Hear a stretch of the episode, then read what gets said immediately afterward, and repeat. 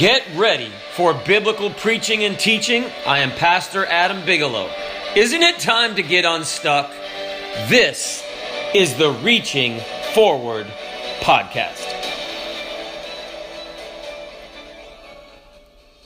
1 Corinthians chapter 11. This guy said, I have CDO. And his friend said, what is CDO? He said, well, it's a condition. It's kind of like OCD, but in alphabetical order. As it should be. Well, I think I have part of that. Anyway, so that's really what this chapter is about. Okay, this chapter is about putting or developing. That's the theme of this chapter.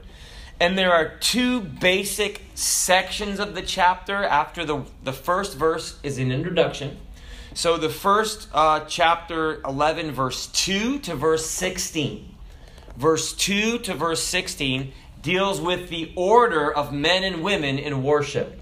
That's what it deals with. And then verse 17 to verse 34, which I don't think we're going to get to today. And it deals with the Lord's Supper. And maybe we'll just intro it.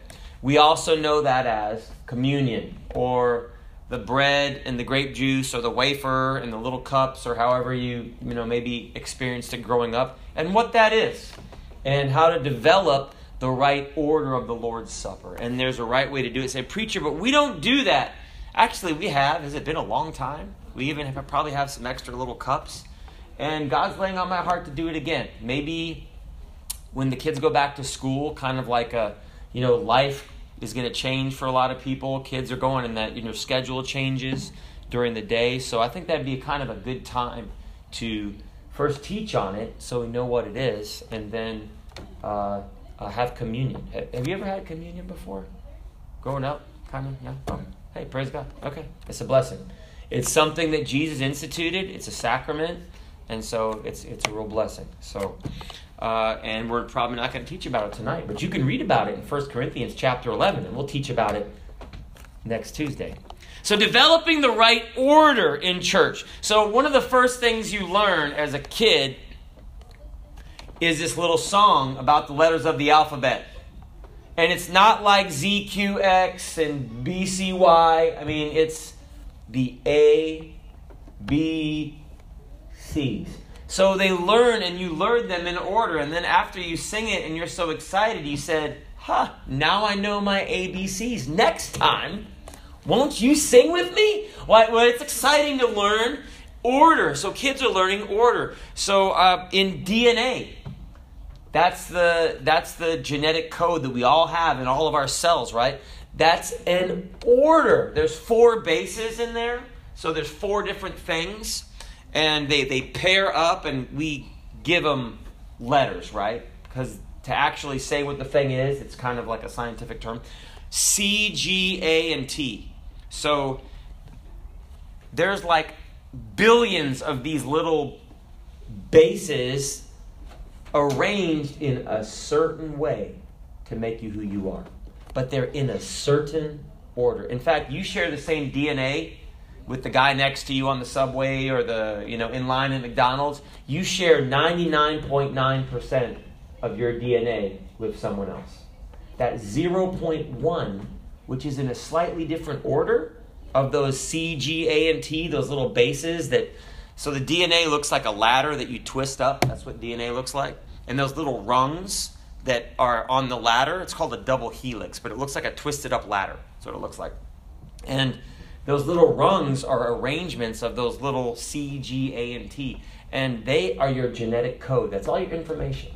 And if they're in a slightly different order, you look like a slightly different person. So the order makes a difference. And what I'm sharing is that order makes a difference. So for computers also use order. And stuff has to be just so. So when you're coding, the computer has a language. Did you know that? And it's not C, G, A, and T. It's ones and zeros, basically. It doesn't have to be ones and zeros, but it's binary. So there are two different symbols. So like the letter A might be like zero. I'm making this up, but like it might be 0, 0, 0, 0, 0, 1, 0. That's what the letter A is to a computer.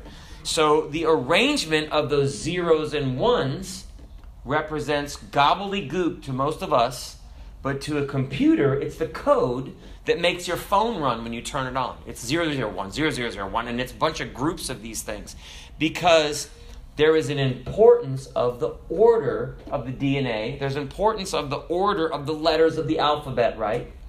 Or if you're, what is it, CDO instead of OCD? It's importance of the letters to get the right outcome.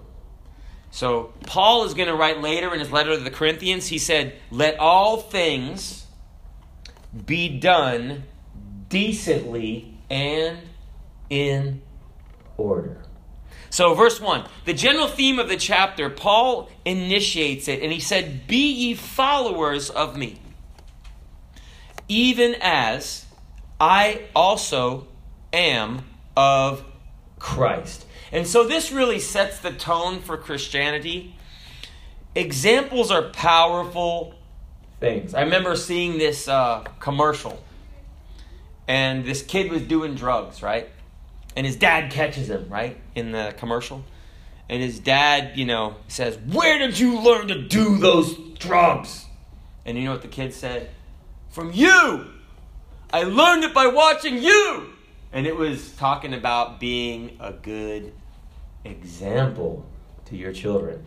And I don't remember what kind of drugs he was doing, but I was like, wow, that's pretty powerful. Why? Because kids watch their parents for how to act. And true as well, Paul did not just preach instructions to the church, but Paul lived the life that he told others to imitate. He said, do it like me. If I'm walking and you follow me, take the same path, make the same turns, we're going to get to the same place, right? That's how it works. Or if you're in a car or in an airplane. Well, spiritually, the same is true. If you follow someone spiritually, you'll wind up where they wind up. That's the way that it works. And that's what Paul was saying. So ministers can preach effectively to people, the hearers, when they say, follow my example. Now, I mean, there's even a current situation that I'm thinking about. So Paul is not talking about blind faith to a preacher. That's not what Paul is talking about. We have to look at what he said. And you can really get in trouble if you're just like, well, whatever pastor says, it's the gospel. No. The gospel is the gospel. What pastor says is what pastor says. If it matches, remember play that game where you flip the cards over? And if it's two of the matching cards, you get to pick them up. If what the pastor says is the same as what the Bible says, aha! That's what Paul said you should follow, okay? So we should, Paul said, follow me even also as I follow Christ. So he's putting that in there. He doesn't just say, listen to the pastor blindly. No. So how do I know what Christ says? Haha, that's why we have a Bible. That's why we're in Bible study, right? We need to know what Christ would do. And that's what you get from reading your Bible. You know what Jesus would do and what he wouldn't do. And also another thing to do is pray, okay? The Holy Ghost will deal with you. Sometimes you'll learn to trust your spidey sense. Have you ever overridden your spidey sense? The Holy Ghost is dealing with you and you don't yield to it and you don't do it anyway and you're like, oh, that's why I shouldn't have done that, the Holy Ghost. So we have the Holy Ghost and the Word of God.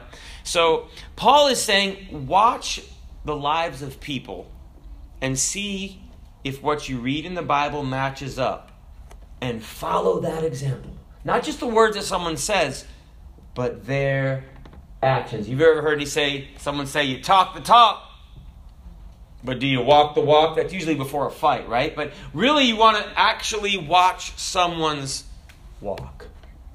So Paul is saying,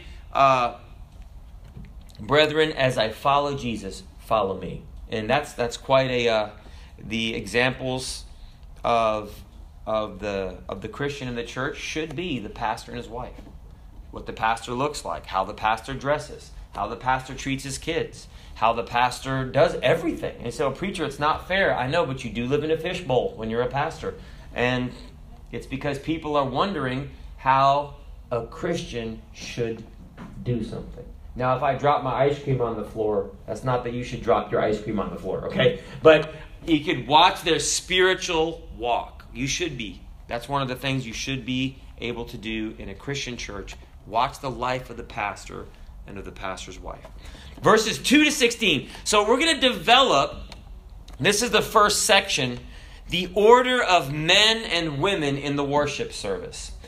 And a lot was going on in Corinth. The first thing Paul does is something that we have probably not done, and I know I haven't done right all times, is before he corrects them, he praises them. He says something good about them. He said, "Now I praise you, brethren, that ye remember me in all things." That you're praying for me. Thanks for praying for me. "And keep the ordinances, the teachings, the doctrines, as I delivered them to you." You know, if you have to correct someone, it's profitable to say something good about them, to commend something in their life. Now, this shows that you're not trying to correct them with the wrong attitude, right? From the wrong motive. But you desire a good outcome. If someone thinks you care about them, have you ever heard people don't care how much you know till they know how much you care? And Paul cared about them, and he said, hey, good job on these things. So the church wasn't really necessarily doing the wrong thing. They were worshiping, and what I'm about to read you, but they were doing the right thing, worshiping the wrong way. Matthew Henry, who wrote a Bible commentary, said, "We must not only be concerned to do good, but that the good we do be well done." Verse 3. And here he goes and begins to jump into the order of men and women in worship in the church. "But I would have you know that the head of every man is Christ, and the head of the woman is the man, and the head of Christ is God." Now, it's interesting to know what we're talking about when we say something. Because what does head mean? It can mean the thing on your shoulders. It can also mean other things. When I was in Bible school, I had taught this to another brother. And so we were in the dorm, right? And this brother would walk around with this deep voice saying, "Get out of my head! Get out of my head!" And so another brother who was in the army, but he was very spiritual, he said, "Wow, brother. That's awesome. You're rebuking the devil. That's awesome. Like, get out of my head," right? That's not what the brother was saying. Because in the military, in the Marine Corps, and in the Navy, the head is the term that they use for the bathroom, the potty, the toilet. And in the dorm, you had to share potties, okay? So if another brother was taking too long, this brother would come up and say, "Get out of my bathroom." But he used the word head. So what I'm saying is that we have to understand what head means here. And the head that they're talking about right here is not what they're talking about. They're talking about the superior. So I would have you know, have you ever heard of headmaster? You know, someone who's in charge of a British school. But I would have you know that the superior, the head of every man, not the thing with the ears on it, but the superior of every man is Christ. The superior of the woman is the man. Now, it didn't say men were superior to women. Okay, this is talking about the hierarchy of creation and different things. And the head of Christ is God. When Jesus was on the earth, was he not submitted to his Father? When he was on the cross, what did he say? He said, "I'm God." No, he said, "Not my will." That was in the Garden of Gethsemane, rather. "Not my will, but thine be done." He said in John chapter 8, verse 29, he said, "The Father hath not left me alone, for I do always those things that please him." He was servant to the Father to show, and this isn't meaning, what I'm about to share, this isn't meaning that men are better than women in any way, but this is just an order that's set forth in the Bibles that everybody carries around. So we have an order. So we see God being the Father, then Christ, then man, then woman as a spiritual. Say, well, preacher, what if a woman's not married? A man isn't greater than a woman, but there would be a spiritual leader. If her over would be a pastor. If she's a young lady, it'd be her father. If he's a Christian, right? If he's a Christian. So verse 4. So that sets that. Paul is setting this in there because there were some things going on in the Corinthian church with praying and prophesying. Every man praying or preaching, prophesying, having his head covered. So there's two different ways that we use head, right? So having this head that's on your shoulders covered dishonoreth his head, his superior, who is what? Jesus. And I know this is a little confusing, but I want to differentiate what they're saying. So, but every woman that prayeth or prophesieth, preaches, with her head uncovered, now that's speaking of her head on her shoulders, uncovered, dishonoreth her head, her superior, which is her husband or the pastor, the superior, spiritual superior. For that is even all one as if she were shaven. For if the woman be not covered, let her also be shorn. That means to have her hair cut. But if it be a shame for a woman to be shorn or shaven, let her be covered. That's a whole lot, isn't it, right there? So they used to wear, and some of this goes into that they would wear veils and different things in the Corinthian church. The women would cover their heads with these long veils. And so that was a covering that was very common at those days. And evidently, and there are different sources that say different things, that women were showing their superiority and their freedom in Christ, but they were kind of taking a step ahead, and they were taking off their veils. And they were prophesying or preaching without wearing these coverings. And nobody wears veils anymore, okay? But customs have meanings in societies, okay? And in that society, even it's today, a lot of women who get married, what do? They wear a veil when they get... And was it Isaac's wife? That when she came to him in Genesis, she put her veil on as a sign of subjection. So it was something very feminine and something that showed their subjection to their husband and their subjection to God in this culture, okay? And so he was saying, evidently, that women were taking their veils off and men were saying, hey, we're new age, so we can wear veils. So it doesn't have any meaning to us, but I'm going to share why Paul explains all this, and there's a deeper meaning here. Because if you were to look in, it would look like the men were acting like women, and the women were acting like men. And that's why Paul introduces what he introduces. He said, for if the woman's not covered, let her chop her hair off. And he was trying to say something to shock them, right? But if it be a shame, because they're recovering like, oh, but if it be a shame for a woman to be shorn, which means to have your hair cut or to be buzz cutted like me, let her be covered. Okay. And it's not necessarily, it's not about the veils. This is about the division or the order of the sexes. Okay. So Paul said to cut your hair was like to shave it. It was the same thing, but he was marking it as a position of shame because long hair has been associated with a woman's femininity forever, okay? So in Nazi Germany, so during World War II, Nazis, the Germans overtook France, okay? Occupied it. And after the Nazis were defeated, the liberated French began to round up some of these women that were working with the enemy, the Nazis, during the time of occupation. Whether they were prostitutes or business people, they were giving favor to the enemy. And the French didn't like that.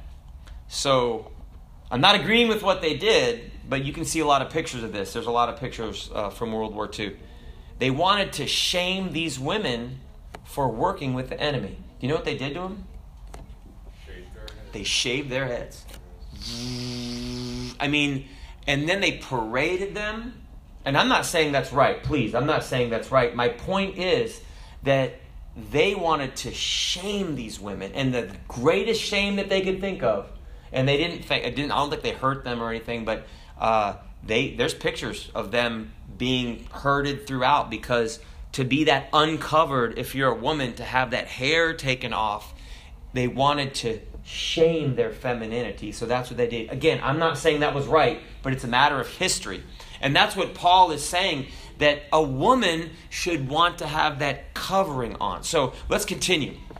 For a man indeed ought not to cover his head. And this is saying that a man, I don't know if they were wearing veils or if the guys just said, well, I'm going to grow my hair real long. You know, one way or the other, they were causing a disorder in the division of the sexes. You know, there's men and women, and they're not the same, okay? For a man indeed ought not to cover his head, for as much as he is the image and glory of God. He's supposed to be a manifestation of, you know, God made man in his own image, right? And then the woman he took out from the man and made her the glory of the man, the beauty of the man, the celebration of the man.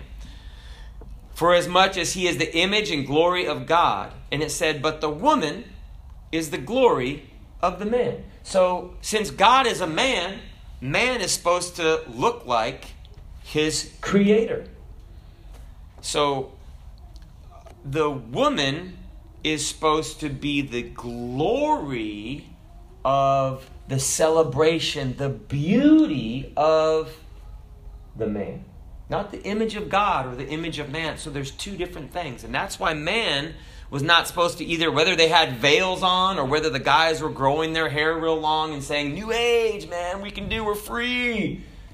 He said, no, that's not the way that we need to do this. And he goes down and continues to talk about it. So it's not so much about veils as about order, about being the person that God created you to be. So in verse 8, for the man is not of the woman. So men weren't created out of women. I know that archaeologists say different things, but I have a Bible record here. But the woman of the man. Neither was the man. I thought of a joke about ribs, but I'm not going to tell it because it's insensitive. Okay. Neither was the man created for the woman, but the woman for the man. Not to be a slave, but to be a help, meat for you. So someone said that, you know, the woman was taken, a rib was taken out, not to walk behind the man, but to walk beside the man. And if you have all of us have rib cages. You know what rib cages do? They protect your vital organs. Vital meaning living, right? Especially your heart. So it protects. It's like your bulletproof vest that God gave you, right? And that's what a wife was taken from. She was a rib, one of those protections. And a wife is a protector, a blessing to her husband. My wife is a blessing. Do you always agree? Today we didn't agree. No, we're totally different. In fact, I probably have to apologize after church, okay? But she's a blessing to me. She's a protector of my heart. And so, for this cause, let's see. Okay, verse 10. For this cause ought the woman to have power on her head because of the angels, a symbol of authority. You mean, does she have like fire on her head? What, you know, like superpower? Long hair is a beautiful sign of subjection. And you see, there were angels that rebelled against God, but the woman being in subjection, that long hair was to even be evident to the angels as a sign of her subjection, not to a man, but unto the Lord, as the angels needed to be reminded to be subjected to their Creator. 1/3 of them weren't. Did you know that there was a rebellion? They left and they went to work for the other guy. I mean, can you believe that? I mean, they saw Jesus face to face. It's not like they don't know if God's real, but they still took another offer and went to work for the other guy. The other guy, I don't even spell the devil's name right. When I write it down, I misspell it. I was in Bible school, and they were looking at my notes, and he's like, brother, you spelled this word Satan or something wrong. I said, I do it on purpose. I don't capitalize it. I spell it wrong. I don't want to give him any glory, okay? I want to give God the glory. So the Bible says that subjection, and I know that this might not be popular in today's society, but if you're a Christian, this is what the Bible said. There's an order to subjection. The Bible says in Ephesians chapter 5 and verse 22, wives, submit yourselves unto your own husbands. Not to someone else's husband, but to your own husband. Well, some people think that. It's like all men. No, it's not. It's just your husband, okay? As unto the Lord. For the husband is the head, the spiritual head of the wife, even as Christ is the head of the church. So there's that order again. And then it says in verse 24, therefore as the church is subject to Christ, that's everyone, men and women, so let the wives be to their own husbands in everything. Now, not crime, not things that are wrong, but as unto the Lord, say, well, my husband said he wants to eat chicken every day. That would be me, right? But if that was something where he put his foot down, and I'm saying... Well, as a Christian wife, you don't have to eat chicken. He's not making you eat it, but to be subject to that. Why? As unto the Lord. Make the guy some chicken. And I'm not trying to say the man is also actually supposed to recompense and love their wives as Christ loved the church. It continues. So if I know that my wife's going crazy from cooking chicken and she can't look at chickens and she can't say the word chicken, I'd be like, maybe I had to cool down and eat some beef, okay? Maybe I had to cool down and eat some fish, or maybe I just take her out to get a steak, right? Because the Bible says, husbands, love your wives, even as Christ also loved the church and gave himself for it. So there's supposed to be a subjection one to another. And it says in Ephesians chapter 5 and verse 21, submitting yourselves one to another in the fear of God. We're really not supposed to try to one-up each other. As a Christian, we're supposed to have the attitude of Jesus Christ. But there is a church order from the Gospels and from the Bible. So, verse 11. I got 3 minutes and 6 verses. Nevertheless, neither is the man without the woman, neither the woman without the man in the Lord. We all need each other. And there are things that that a woman or a wife is awesome at that a husband just stinks at, right? But you make a team together. For as the woman is of the man, even so is the man also by the woman. What do you mean? Which one is it? Well, originally the woman came out of man, but that's how childbirth works, right? So every man since that has come out of a woman. And God, that Paul is saying, look, men need women just as much as women need men. It's not that men are some great superior looking down their snout. I hope I don't treat my wife like that, because that's not Christianity. And if it seems like I'm ordering her around and stuff, and that's not what Christians do, because that's not how Christ treats his people. And we're supposed to be an example of Jesus Christ in gentleness. For 13, judging yourselves, is it comely, is it beautiful that a woman pray unto God uncovered? So men take their hats off in church out of respect, but this chapter really, the coverings addresses hair, because he's dressing the nature of people. And so preacher, does God really care about hair? Luke chapter 12 and verse 7. But even the very hairs of your head are all numbered. Yes, he cares about every little detail of our lives. So then it says in verse 14, doth not even nature itself teach you that if a man hath long hair, it is a shame unto him? I used to work with a couple guys years ago in a different state, and they were tough guys, but they had really long hair. And you know when the women come in and they have their conditioner in their hair and it's nice and long and everything? They'd come in with that freshly washed hair, and they'd be flicking the hair because it would come in front of your ears. And it was just I don't care how big and tough you are, that just doesn't look manly. Just to kind of move your hair back like that. You know, it's just, and you say, preach, look, I used to love heavy metal bands. And you know, these guys, they would want to rebel against God in every way they could. You know one thing they did? They wore women's makeup. And then they did the poochy little like Poison and Twisted Sister and everything. Look at the pictures of them. They're like doing the kisses like the teenage girls, but they're men. And they pose like women, and they grow their hair long and tease it up and have highlights like a woman. Because you see, for a man to have long hair, it's like a token of effeminacy or softness when you do that. But really, and I used to love heavy metal. I had posters all over the place. I mean, I would like worship these guys. I wasn't a Christian, but if someone came into a church and they saw that, they'd be like, are these people trying to merge the sexes or something?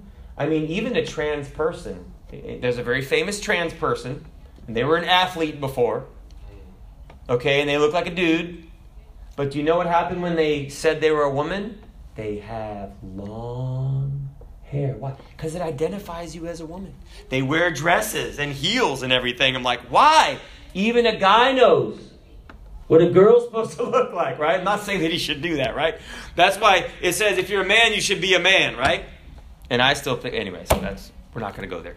But if a woman have long hair, verse 15, it is a glory to her for her hair. So it's not talking about veils. It's really talking about hair is given her for a covering. Has anyone heard of Crystal Gayle, the singer? No? Yes. Well, her hair goes down to her feet, pretty much. She has. And I remember seeing her going, oh! I mean, I don't know what she sounds like. Actually, her name's Brenda, but she signed a... Loretta Lynn is her sister, and they were driving to sign a record deal. It's like, you can't be Brenda. And they drove by this restaurant called Crystal. Okay, said, you're Crystal. So they changed her name to Crystal. So, but they don't spell it like that. So anyway, but her trademark is her long hair, and she was going to cut it one time, and I think her daughter said, "Mom, you can't cut it. You won't be Crystal Gayle." I mean, that's you. So, got one more thing to say. I know because my wife and daughter don't cut their hair, okay? And there will be people, and it doesn't happen all the time, but people will come up to my wife or my daughter and say, your hair, other women, is so beautiful. Now, guys don't do that because they don't know what it is to take care of hair, but women do. Women know what it's like to manage long hair, but it's something where it attracts attention from another woman as a sign of being womanly. So, and it says, but if any man be contentious, we have no such custom, neither do the churches of God. So Paul said, you know, if someone's going to fight about this, you know, the contentious spirit and arguing over it, that's not what the church is all about. He's like, I'm just telling you what the Word of God says, and I'm telling you about the order in the church. And really, the subjection in our life, that's just one little thing. And actually, the Lord's Supper is actually kind of the more serious part of this. But he was sharing that to share that order and that division, it all boils down to developing our subjection and our heart unto God. Amen. And my hair is this short because it quit growing.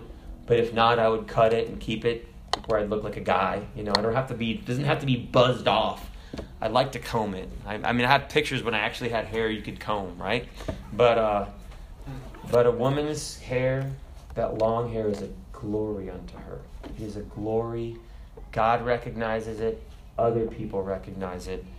And it shows a division of the sexes in the church as well. And again, someone will get some hate mail for that. But brethren, that's in everybody's Bible. So, I mean, it's just many people have never taught it. And praise the Lord. Let's dismiss. I'm over.